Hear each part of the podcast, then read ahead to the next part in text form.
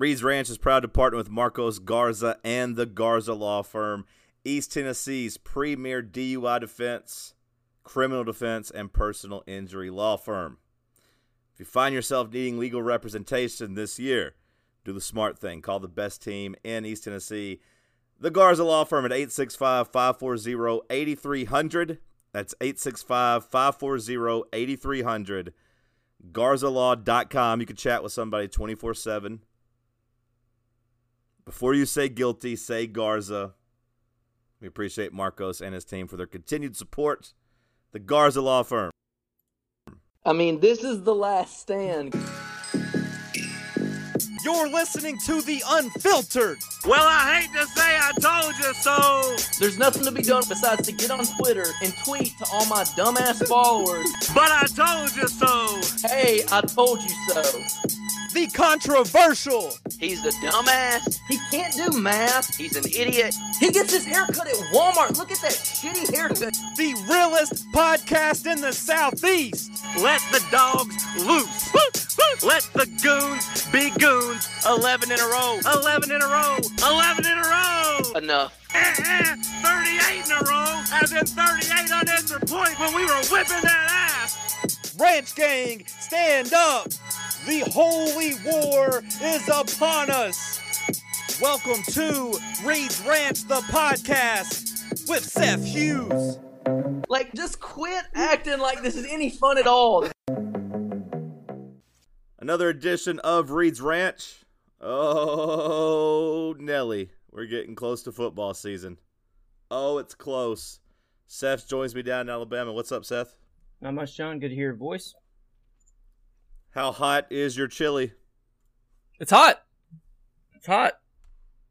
What are we, 16 days away or whatever? 17 days away, I believe. away.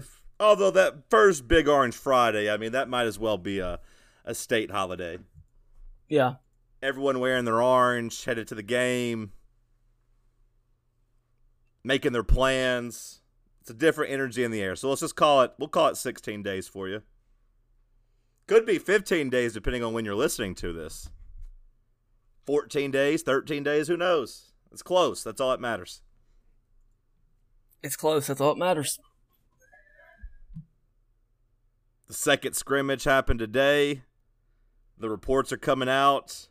Heupel is glowing about Hollywood Joe. Says he's got command of the offense. Says he's very accurate. Hasn't thrown an interception, which he hasn't done since he got to the University of Tennessee. Jaylen Wright setting himself apart as RB one. An embarrassment of riches at wide receiver. 11 guys who apparently can play the offensive line. An embarrassment of riches. Are you worried about the offensive line? Can the offensive line derail all of this? Yeah, if Cooper Mays gets hurt, yeah, for sure. He's the most important player on the offense. Uh, he's way more. I think he's more important than anybody. For sure. Including or excluding Joe? Including. Including.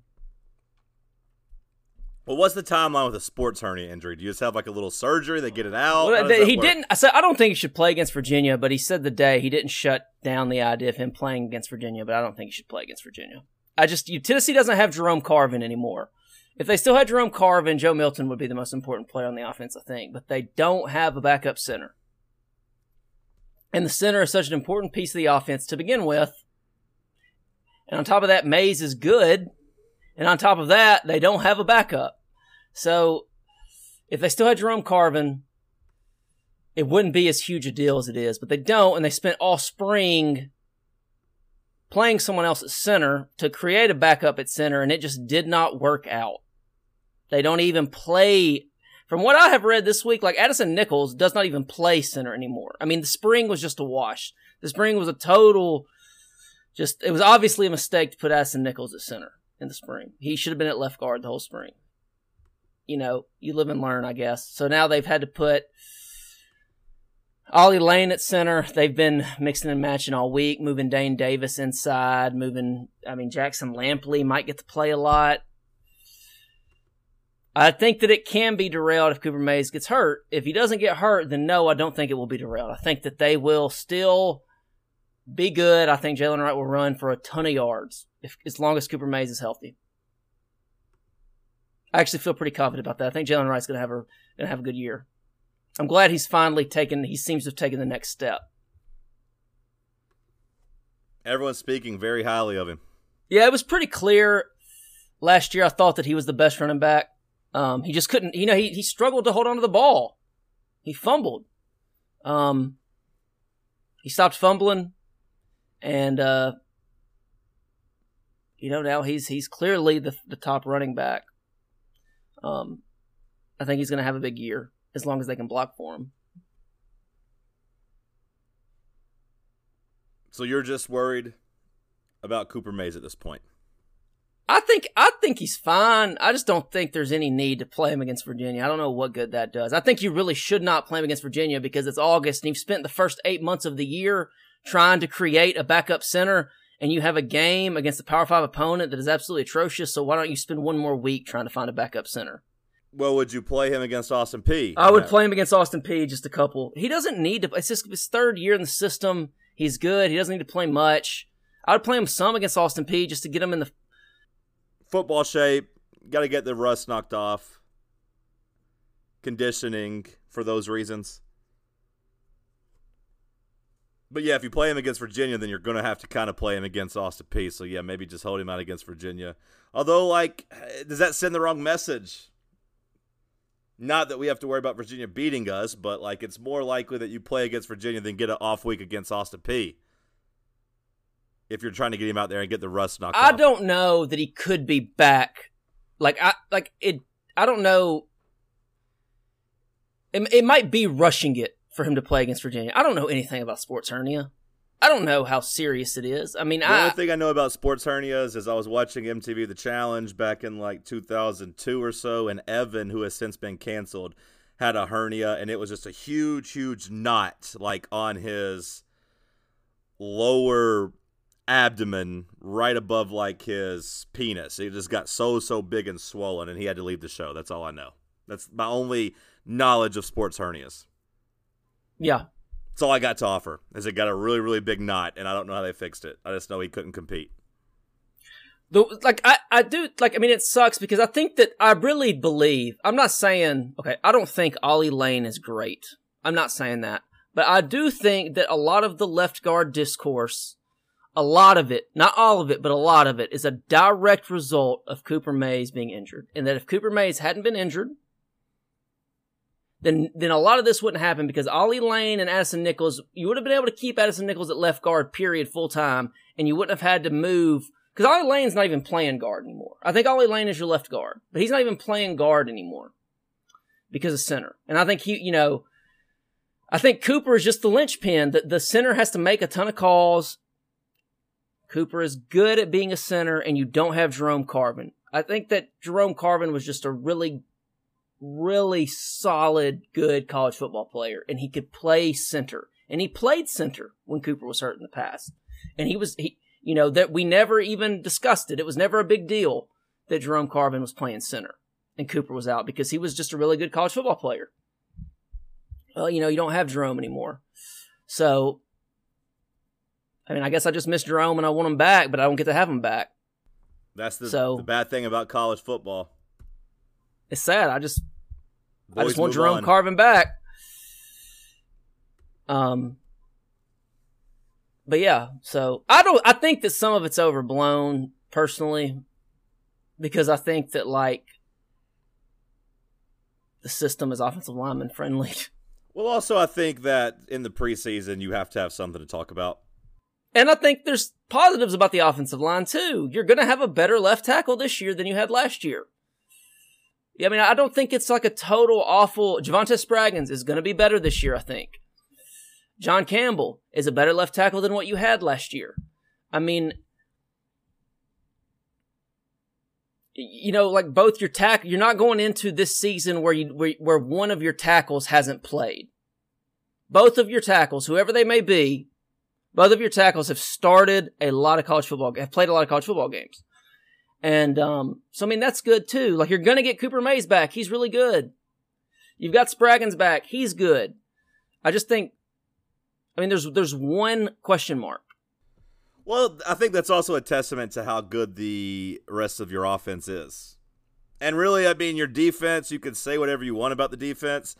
I saw that ESPN Plus, Bill Connelly, SP Plus, all that had Tennessee's defense projected as the 32nd most efficient unit in the country, or at least the 32nd best defense in the country, I should say. We were like 30th or 31st last year, I think, on his numbers. Yeah, so like expecting pretty much the same type of production. The third best offense behind Ohio State and USC, and the you know 32nd best defense. So it looks a lot like last year's team. But you can't talk about the quarterback position because there is no battle. You know, I think at some point, some of us, not Seth and I, of course, but some of us thought there might be a quarterback battle between Nico and Joe. There's not. It's been Joe's team, you know, since the since uh, Hendon Hooker went down. Now you could maybe argue that if Joe didn't get the reps against Vandy and Clemson, that maybe it goes differently, but I don't think it would have.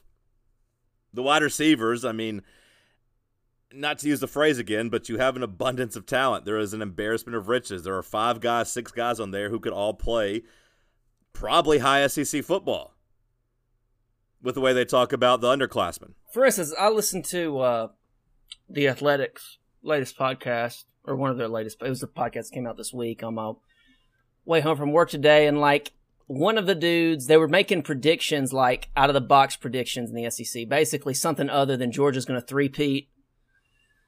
And one of the one guy predicted Bru to like finish second in Biletnikoff, and then the other guy predicted Joe Milton to be a Heisman finalist. So, like, it's crazy when you think about how much we lost on offense, and what we're talking about is the left guard.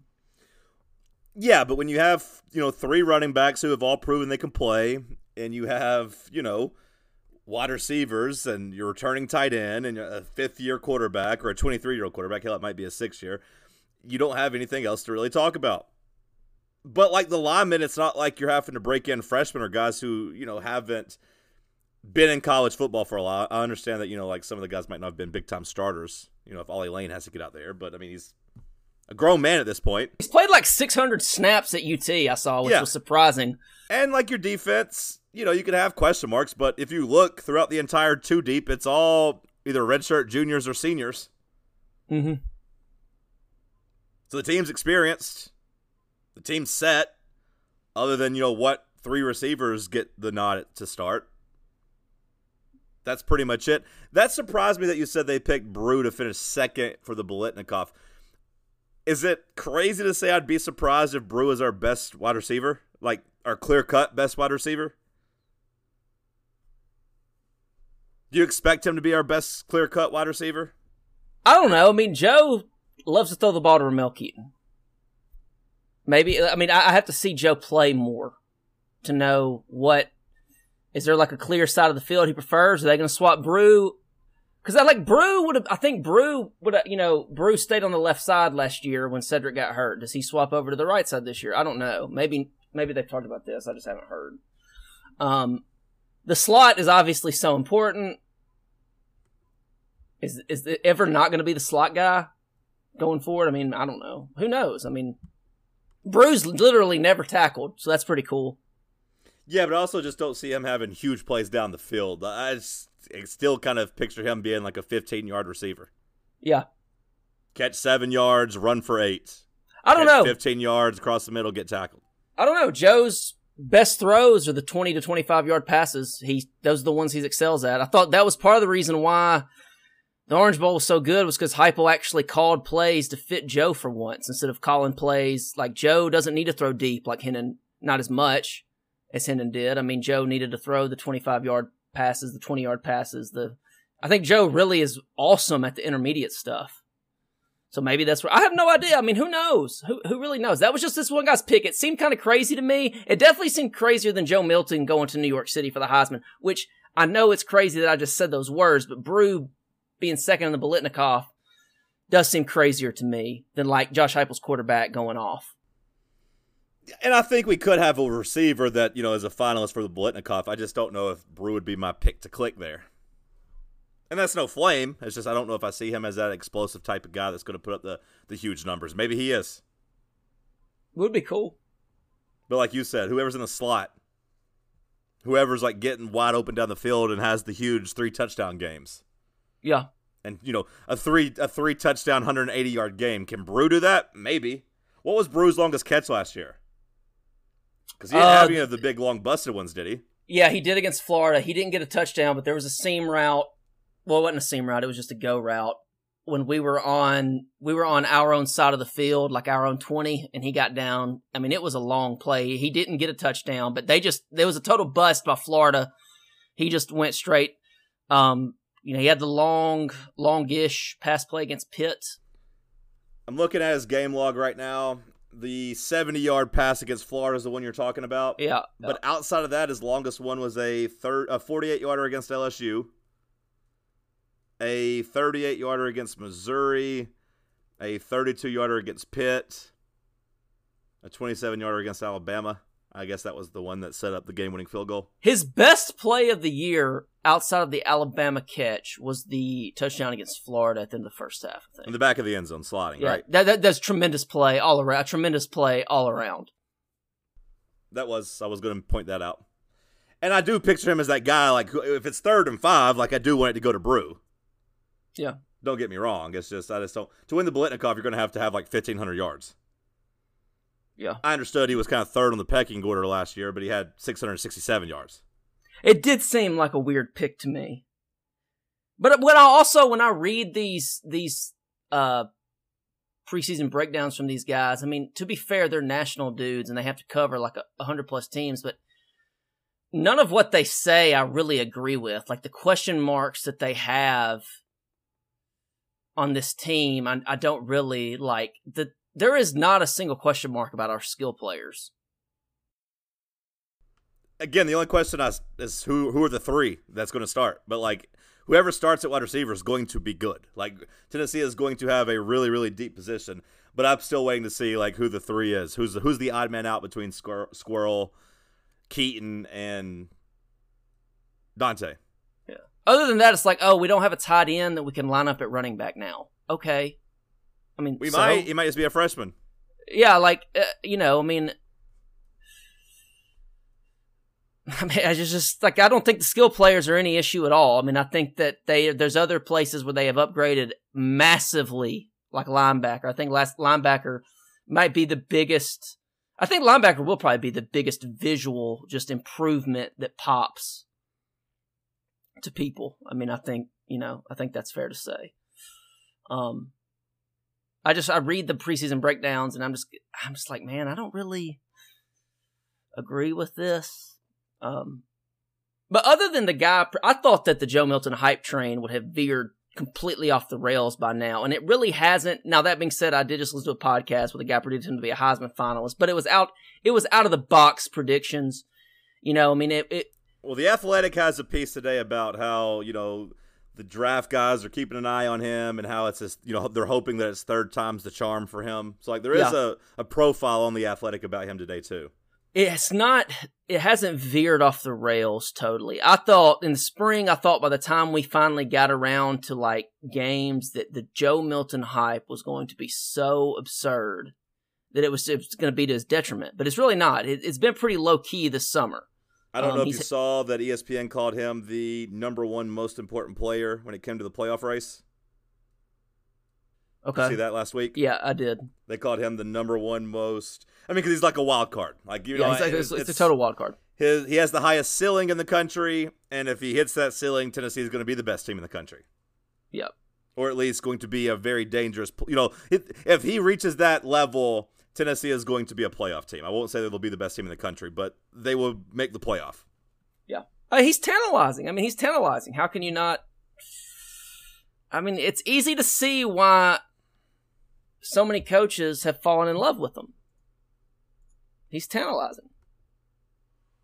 I hope it works out. It's going. It would be. It would be such a good story if it works out for him, and he's awesome. It would be a tremendous, tremendous story to go from he ran out of bounds to, you know, elite quarterback in college football.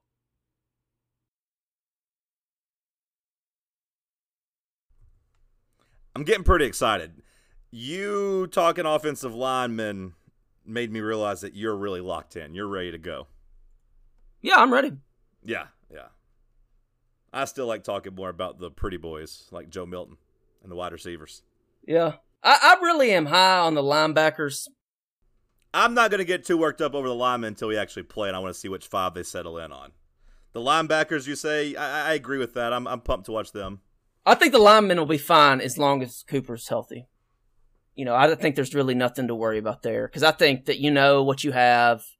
Like Gerald Mincey is appears to be a bit of a head case, but he also appears like when he played last year, he was good.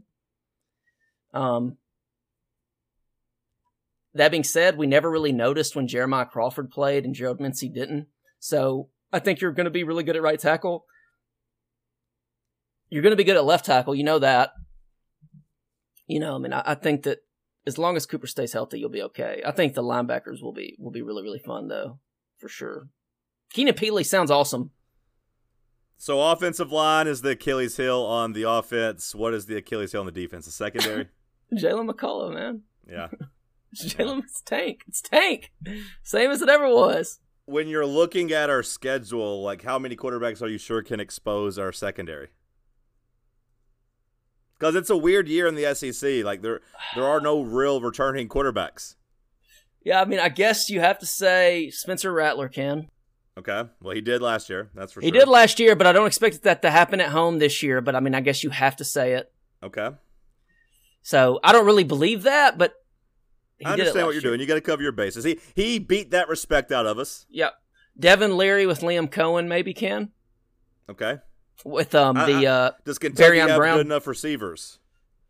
they've got they've got the one guy Barion Brown um from Nashville or whatever that was really highly rated. I think they maybe can. I think that that is I think Coen is good, obviously. You know, I mean, I think Yeah, he went to the NFL to work with Sean McVay, so I mean, like he's highly Yeah. thought of. and he you know, he Levis was good under Liam Coen.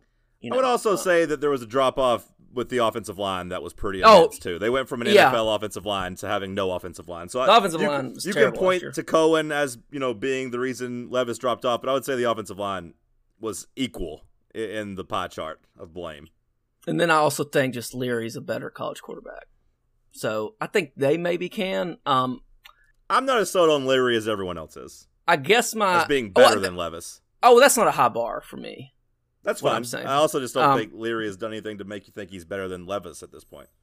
Um, that's like saying, you know, I mean, he's like the smartest kid on the short bus. It's not really. I'm not really. I'm not really saying that Leary's splitting the atom or anything here.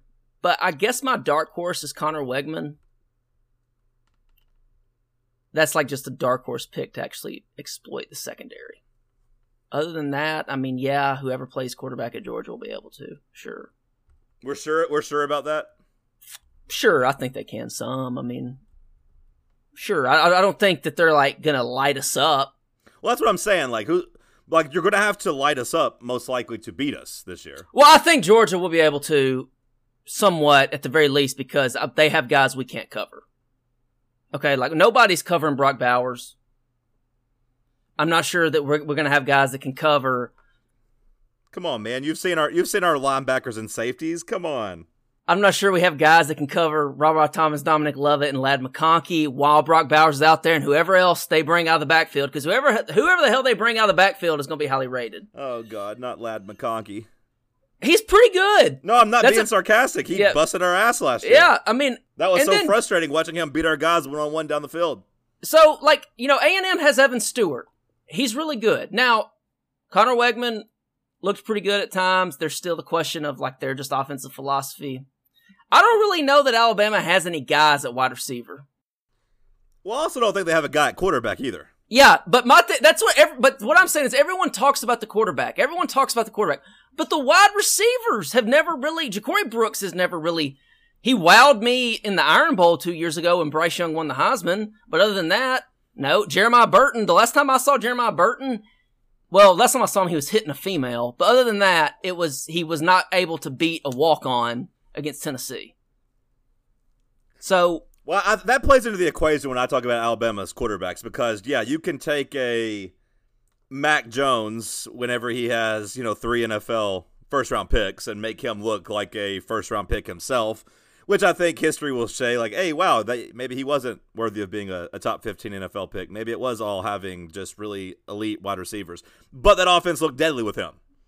Yeah, and even Mac Jones is better than what they have now. And like they don't have anywhere near the wide receivers they used to. Yeah, it's just everyone talks about the quarterback, but I was kind of surprised to see Ja'Corey Brooks get like second team All SEC. I mean, I was reading, um, I was reading Bama online over the weekend after their first scrimmage, just trying to see what I could about the quarterback situation. I was reading like Saban's complaining that the wide receivers are dropping balls; they can't catch the ball.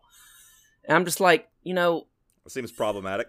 are, are we like maybe Ja'Corey Brooks has had a better two years than I thought, but I was just man, I was surprised that he was second team all preseason. He had six hundred he had thirty nine catches for six hundred seventy four yards last year. Why was he second team all SEC? What am I he played a full season. I don't understand what like what did Bru McCoy do last year? 600 yards. Okay. So they were about equal. But also, like, the offense deserves more benefit of the doubt. You know, I mean Like, having him over Bru McCoy does seem dumb. Or having him over any Tennessee wide receiver seems dumb to me. But I was just surprised that he was. I was surprised he was second team All SEC. I didn't know he was getting that kind of love. I mean, the best wide receiver in the conference, I'd say, is Evan Stewart at A and M. Malik Nabers at LSU is really good too. Like, anyway, I just don't know that there's that many teams. I mean, like, I, don't really f- count South Carolina, but you know, I guess you you know whatever. My dark horse is A and M with uh, Conner Weigman. And I'm not saying I think that they will, but yeah, that's fine. But I am. I, I am noticing and I am kept warm and cuddly, and I, I take solace in the fact that you mentioned what Georgia, A and M, and Spencer Rattler, and you know those three are at home. yeah, for And sure. like the other one would be an unproven Alabama wide receiving group and an unproven quarterback, or Kentucky yeah, that you For sure. you know deem the smart kid on the short bus, the smartest kid on the short bus. So like those things make me feel good. for sure. Watching Big Ladd McConkey do it to us in Neyland Stadium is going to hurt, but you know it's going to be doing it to harder for him to do it there than it was in in Athens. Yeah, I mean they're doing it to everyone else. Well, that too, yeah, that too. But also, like I, I I maintain that there, I think there's going to be a drop off of quarterback play. Like I thought Stetson Bennett was a really, really good college quarterback. I There will talked about so, like, hundred percent. There will one hundred percent. I agree completely. Stetson Bennett could make every single throw he needed to. and if he couldn't make it, he would scramble and do something stupid there. So, you know, and also Cody, I'll give him a shout out. Talk Sports twelve to three every day. He mentioned, you know, we're talking about Georgia's schedule. Whoever's playing quarterback for them isn't going to be tested at all, other than a Auburn game on the road, and who knows when that will be and how Auburn's going to be. So, like, going into a hostile Neyland Stadium is going to be by far their toughest test of the year. And we know that because of the schedule, but still, it's going to be the toughest test for their quarterback, too, who is, you know, that's going to be the first environment he's going to have to actually experience because their schedule's such a joke. The only other tough game they have is at Auburn. The other thing about Georgia, and uh, I keep forgetting this. I actually mentioned this to patron Ned the other night. I keep forgetting this. Mike Bobo is their offense coordinator. I always forget this. He is back to being the offense coordinator at Georgia. I think Mike Bobo is pretty good. Okay, but he's not Jeff Monken, I think. I think that's fair to say. I think it's fair to say he's not Todd or Jeff, whichever Monken brother was the coach at Georgia. One's at Army, one's at Georgia, whichever one is at Georgia. Mike Bobo's not him. And you know, I mean, I think I think he was a really good offense coordinator. There was a you know there was a marked improvement in their offense from from Chaney to to Monken. Some of that was talent, sure, but I think I think he's a pretty good offense coordinator, and they don't have him anymore. I do think it will be a drop off. I I just think I think we are kind of limited on the back end. You add all that up, and it spits out 11 and 1. Yeah, I wouldn't be surprised. Let's get to some patron questions. Patreon.com slash Reed's Ranch. New $5 patron, Preston Bond. Shout out to brother Preston. We love you and appreciate you. And brother Dustin upped his pledge from $5 to $10. Shout out to brother Dustin. We love you and appreciate you. Be careful out in the heat, Dustin. You don't want to get a heat stroke this close before season. Going to do some axe throwing on Saturday for the patrons. Going to uh, got signups running right now for fantasy football leagues. We are only like six weeks away from our big patron tailgate. We're basically exactly a month away, right? We're basic. We're a month away from Gatorgate in Gainesville. Going to do something Yeah. there. One month from Florida today. Yeah, I will be there. I will be there with Ned and, and hopefully Mason Taylor will be coming with me. Now is the time to sign up to be a patron. Patreon.com slash Reed's Ranch. If you used to be a patron, you're not a patron because there was a whole thing that happened. I don't know if you saw that where Patreon started kicking people off. They they switched servers and like a bunch of uh, cards were getting declined, and like they were getting their subscription canceled. Some people lost like you know almost like ninety percent of their patrons. I saw some like horror stories crying. We didn't lose too many, I don't think. But uh, gonna do another audits for the uh, the Discord before football season, another purge to get people out. So be forewarned. Let's get to some questions. Brother Tifo asks Titans record prediction. Well, the tough news of the day is that my boy Treylon Burks went down at practice. Oh, I didn't know that.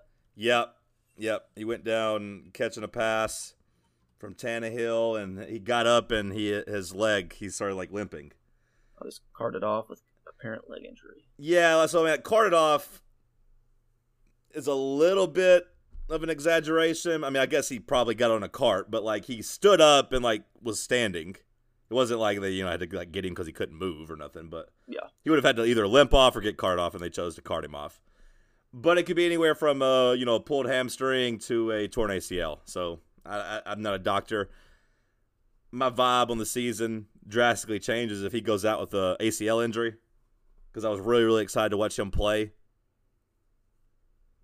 Record prediction: uh, I was feeling ten and seven with Burke. I'll, I'll- with uh, and now I'm down to like nine and eight.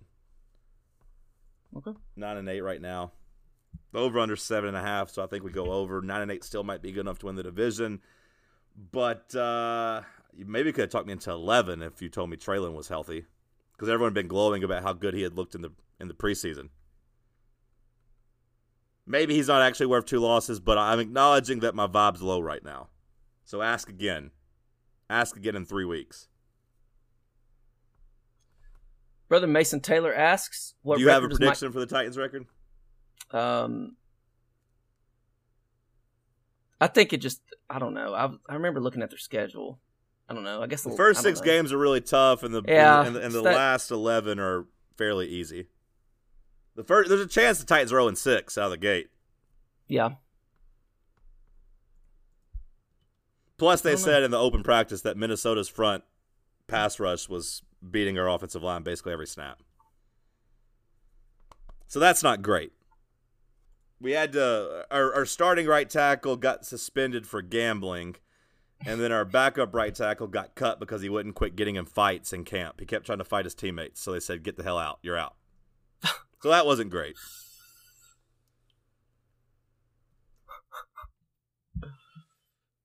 Brother Mason Taylor asks, "What record does Mike Vrabel have to have to be on the hot seat if he can get on there at all? Surely he can't. I mean, I mean, he's, he- he's awesome. He can get on there. I mean, I think he would have to go. I think they'd have to go four and thirteen. Five and twelve. Well, like we say, get on the hot seat. I'll say like a five and twelve gets him on the hot seat. I don't think it gets him fired.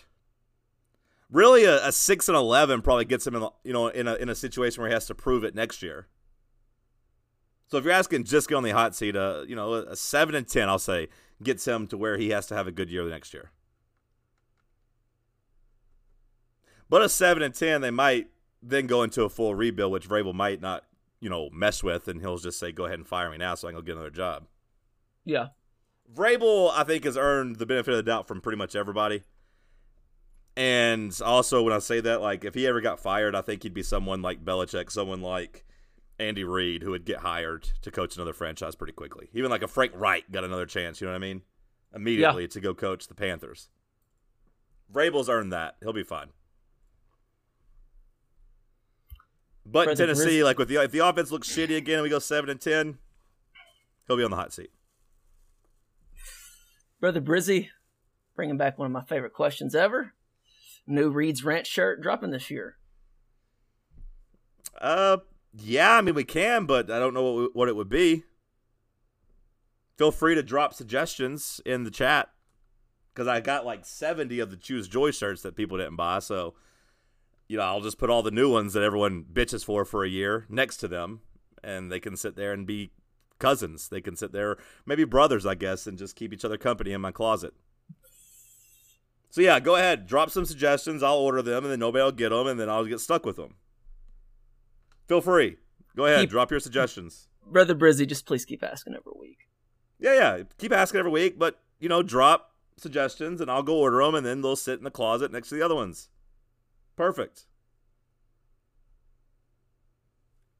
Brother Big Orange Sloth, what do you do when the power goes out at home? I go to my parents immediately. I start sweating and I lay in bed just scrolling my phone thinking, oh my God, I hope this power comes back on. Yeah. Yeah. Or I leave. Depending what time of day it is. Sometimes I just leave. Yeah, I leave immediately. There is such a miserable feeling when your power goes out. I like when it's gone out like at my parents' house before. I mean, it went out one time when I was a kid. We went to a hotel. Like, I mean, I, I take that back. The air conditioner went out, the power didn't go out. But you know, same thing, really. Um, I leave immediately. Uh, and now, if it's in the middle of the night when it goes out, like, and I sleep through it or whatever, then I mean, whatever. I'm not leaving at 2 a.m. But the other night, last a, a couple Sundays ago, I got home from Memphis at like 6 p.m. or whatever, and it was out, and I went straight to my parents' house. I'm just not. I'm not fooling with it. It's it's so bad. It sucks so bad. It sucks so bad. I have to have air on me. Yes. I have to have a fan on, or else I usually can't sleep.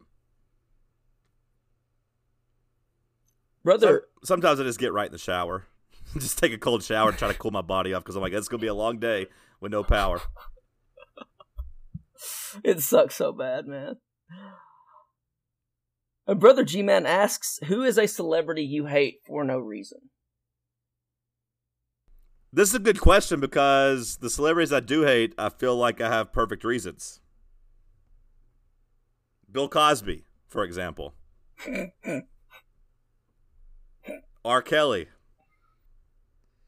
I will say, I, I I feel like I've been on the record many times uh, talking about how I used to hate Kevin Spacey. Like before I knew, before we all knew that he was maybe a creep, Mm-hmm. he just rubbed me the wrong way in movies. So I didn't really like him. I wouldn't say I hated him because I'd still watch movies he was in, but he was somebody I had a negative reaction to. It turns out he was maybe a creep too.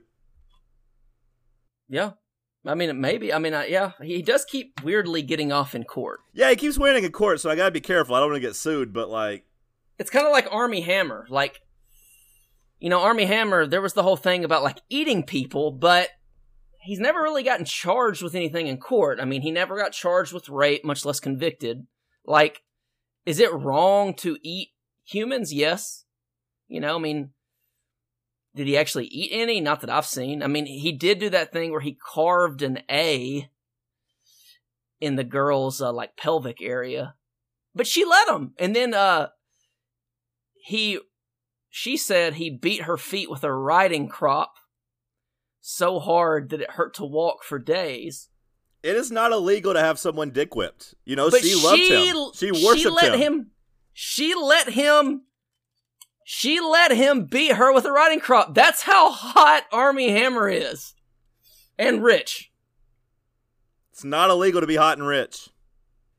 You know, so I don't know. I don't know. He he he he told these women that he wanted to eat them. That was his fetish, was eating them. But it could have just been like a play acting thing. I mean, He could have been talking about cunnilingus. you know, um, if you know, I mean, I think if I told a woman like I want to cut your toe off and carry it in my pocket, like he told, I think it would go poorly. But he got away with it. So I mean, you know, he's like he's like been selling timeshares in like the Caribbean. Should he be allowed back in Hollywood? He was never convicted. He was never even charged, as far as I know. It's just interesting to think about. I don't, really hate I don't know if Armie he has the resume to, to get back. I don't know either. Kevin don't either. Spacey might get a role down the line. He might not be completely for sure, for sure. I mean, it's crazy to me that like Mel Gibson is like it's like nothing ever happened with Mel Gibson. That's not true. What what is Mel Gibson getting casted in? Mel Gibson used to be the biggest movie star in the world. It's not like well, he like di- well, he still like he directs big movies now and stuff. I mean, he did Hacksaw Ridge and stuff. Like it's like he's back to being a thing. But for a long time, he wasn't. correct me if I'm wrong. I mean, and maybe you're right, but I feel like Hacksaw Ridge was is kind of the only thing he's done. He has like he, I know- and then maybe a couple of like straight to DVD movies, but like he- that he's maybe financing, but he's not he's not anywhere near the A list. I mean, he's a D list guy at this point. So I will say he got kind of effectively canceled. He did. Um, what did I watch with him? Dragged Across Concrete with Vince Vaughn was pretty good. Um, I think. I mean, he does. He does more directing now, though, doesn't he? I'm I'm just I, I don't know what hits he's directed either. I mean, Hacksaw Ridge, sure, but like I, I don't. Maybe I'm wrong. Like I said, maybe, maybe I don't know what I'm talking about when it comes to him. But I thought he pretty much got effectively blacklisted from at least the A or B list. He just he wasn't doing anything for a long time, right? Like he was like totally out of everything from like I guess 04 to 2010, and then he started coming back. He also didn't do anything criminal, right? I mean, I guess he had a DUI or whatever in the mugshot, but like he wasn't like he would do anything super criminal, right? No, he just he just did the. Uh, He just got drunk and hated on Jews, if I remember correctly, right? yeah, he he said something to Winona Ryder about like ovens, I think. Yeah, he talked about how they killed Jesus. I think. I think he had something about that, but Um, So it, didn't, it wasn't like he was like a sex deviant that was doing weird things with little boys. Although you know, Kevin Spacey keeps getting off. So Kevin Spacey keeps beating it, which is crazy. Well, I Every mean, just think- time, look at what DC did with Ezra Miller. You know, they they kept defending him, and he didn't get canceled because they thought they had a hit with the Flash. And then the Flash came out, and it was you know one of the worst received movies, and everyone's like, "What the hell is this? This is supposed to be so good," and it wasn't. It was terrible. Now that that dude, okay, that dude is so that dude is really really weird. I mean, the like he's had this bizarre relationship with this with this Indian like Native American named Dakota Iron Eyes who was 18 in 2022. Um, but this this happened when she was like 12 and he was age 23 is when the relationship started. I mean, it's like some Native American from like the Dakotas. The whole thing is so weird to me. He that dude's just bizarre. Yeah, but he's you know, he's still he's still surviving too. I wouldn't say he's thriving because the Flash bombing was probably his last chance to be a. Does anybody watch DC comic movies? I mean, I don't watch Marvel comic movies, but the DC ones just look so bad. They I mean, so unless bad. it's Batman.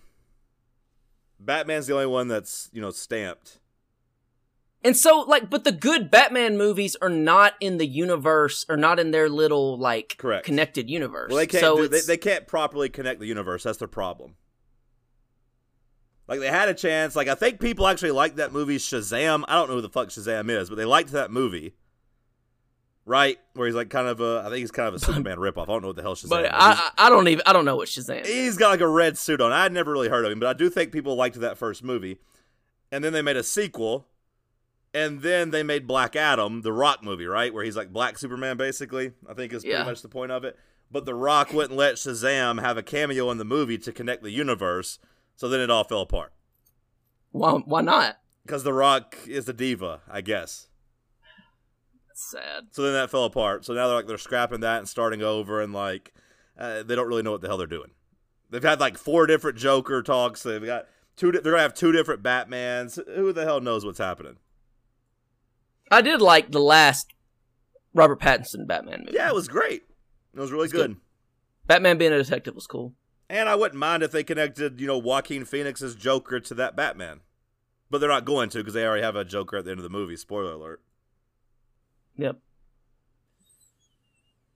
Good movie, good movie, good movie. Um Brother good. Mike Brother Micah asks, um, in a bizarre question. Which is why I'm asking it. Ideal actually his comment is bizarre. Ideal pregame food if you're watching at home. My vote is Bojangles. Bojangles would be like dead last on my list. I like so I like Bojangles a lot. I eat it every Friday, um, and during football season when I'm coming to Knoxville with my best friend Luke. So you're a Bojangles boy. However, if I am like watching it at home, I'm not really like I would prefer something cooked. I think Biscuits and gravy, man. it de- it depends on the weather. Depends on the weather for me. If it's colder, I would like some chili or like some stew. Um, Take me back to when I was like 14. I'd wake up and have biscuits and gravy and eggs and sausage, and I would just slop it all together at about 11 a.m. Chug some orange juice, and then maybe get a little quick game of NCAA in on the on the on the PlayStation, but probably just watch the end of game day and then watch football all Saturday. That's well, biscuits and gravy, and orange juice, and football. Now, if I'm going to the game, that's a different story because that's too that's too heavy. You got you Yeah, gotta be careful sure. when you're going to like tailgate and do all that. You can't you can't eat all that food and go out. So when I go like actually tailgate, just get me like uh, some chicken minis or a chicken biscuit from Chick Fil A, honestly, and then I'll I'll figure out lunch when I get there, or maybe just drink so much that I don't care, depending what time the game is. It doesn't matter, but you got to be careful when you're out out in the heat. You got to Yeah. be careful about getting heat stroked. I do love Bojangles. It was just weird to me that Micah is sitting in his castle. Like getting out of the house to go get Bojangles and come back. Micah, Micah is a man of means. You know, he wears like a Rolex. I think it's He a different nice- Micah, by the way. Oh, I okay. think we have two different. Micahs. My bad. My bad. I'm assuming this Micah is a man of means as well. Um, because you, you he's a patron, so he's cut the check, so he's a man of means. And um, it's just funny to imagine this Micah in his castle and leaving to like go get Bojangles 30 minutes before kickoff or whatever. But to each their own. To each their own. Um, as long as I have a diet coke first thing when I wake up in the morning, I I can I can make it work. Whether that whether the, the meal includes Bojangles or not. Next question, please. Brother Harambe four twenty sixty nine asks, I'm moving into a new apartment apartment and I'll be without roommates for the first time. What are the must haves for decoration or ambiance? So at the top of your cabinet, you're going to want to put every bottle of liquor that you've ever drank. You just get it, you keep it, and you just put it at the top. And you know, you get the the beer cases and you start stapling them to your wall. And you want like a movie poster, preferably a classic, maybe like a Scarface movie poster. That'll look good on the wall. And then you need a hot chick. So some hot chick. So like um I don't know, whatever you can find from Maxim, I guess, and put that on the other side. That lets the girls know that come over that you like to drink and you like cinema and you also like women. And then a lamp. You got to have a lamp for when girls come over because the overhead light is too bright. So you need to turn that off, but you don't want it to be completely dark because that's weird and that'll hurt their eyes when you're watching movies. So you offer like, "Hey, do to put the lamp on?" And they're like, yeah, let's put a lamp on. And it'll really set the room apart. I would suggest blackout curtains. Even though I get up so early, it doesn't matter. I would still suggest blackout curtains. Um, I would suggest a natural sunlight alarm clock as well as a sound machine. And then I have a large framed picture of a bear hanging in my bedroom wall that my best friend Luke got me. So What is the bear doing? it's just chilling, just being a bear, being cool. It's being cool as hell. It's doing what bears do. Is he trying to catch a fish or is he just sitting there? No, no. I did. So the other day, my dad texted me out of nowhere. Out of nowhere, my dad said, "Hey, I DVR'd this bear documentary in 4K for you to watch when you come back over to the house." And I'm like, "Okay." I go over to the house and I sit on the couch. Dad sits on the couch and we just watch this 4K documentary about bears in Alaska catching salmon. Nice. I it love salmon. cool we got that in It's common. good food. It's it's it's it's a good food. It was, it was cool. Brother uh, Marwan asks, "What's the best way to handle awful news?" You just drop your shoulders and shrug them and say it is what it is. Just pretend it never happened, Marwan. Just snap and clear. That's the only thing that you can do. You snap and clear. Say it is what it is and just go on about your day. Nothing you could do it. There's nothing you could have done to make that bad news have gone any differently. That's what you need to convince yourself. You can't live with regret. Oh, I should have done this differently. You can't use it as a lesson to better yourself. You just simply say it is what it is. That's life. Maybe maybe mutter a couple. Well, that's life. What are you going to do about it? And you just go on about your day. Or you could do what Seth does and just delete the message, pretend you didn't get the pretend you didn't get the news, and just move on. I mean, is there anything more that empowering than like seeing someone send you a text message that you you you do not want a text message from them and you just delete it before you read it? Oh, it's the best. It literally did not happen when you do that. It, it, it did not happen. And to tie it all back to Armie Hammer, he said this past February that, you know, he wouldn't change a thing of all that's happened. He said, you know, he, he wouldn't have changed, he, he wouldn't change, he wouldn't ch- have changed anything that had happened. So that's, you know, if you, if you want to like talk about it, you just say, look, it is what it is. I wouldn't change a thing that happened. I'm better because of it. I've grown as a man. I've grown as a son, a lover, a father if you have children. Just simply tell yourself that everything happens for a reason. And God's that, and that it's plan. big God's plan. Yeah. God's That- plan. God's plan. All you have to say is God's plan. Who are you to argue with God, Marwan? God's plan. Yeah, Marwan. And just going about your business. Just, you know, that's it.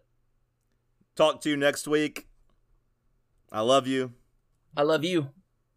I hope you get no bad news this week, but if you do, just remember God's plan. God's plan. That's all you need to know. I love you, buddy. Talk to you later. Bye bye. I said she loved me, she loved me not.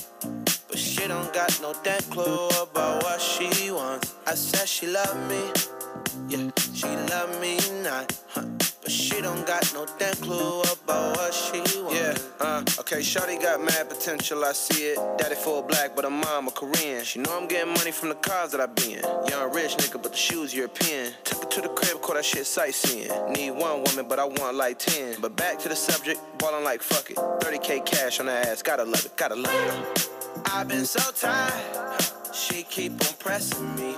Molly and ecstasy was the name. Hop in this ride, Shawty here next to me, sitting and telling me what she say. I said she love me, love me. She love me not, but she don't got no damn clue about what she wants. I said she love me, love me. She love me not, but she don't got no damn clue about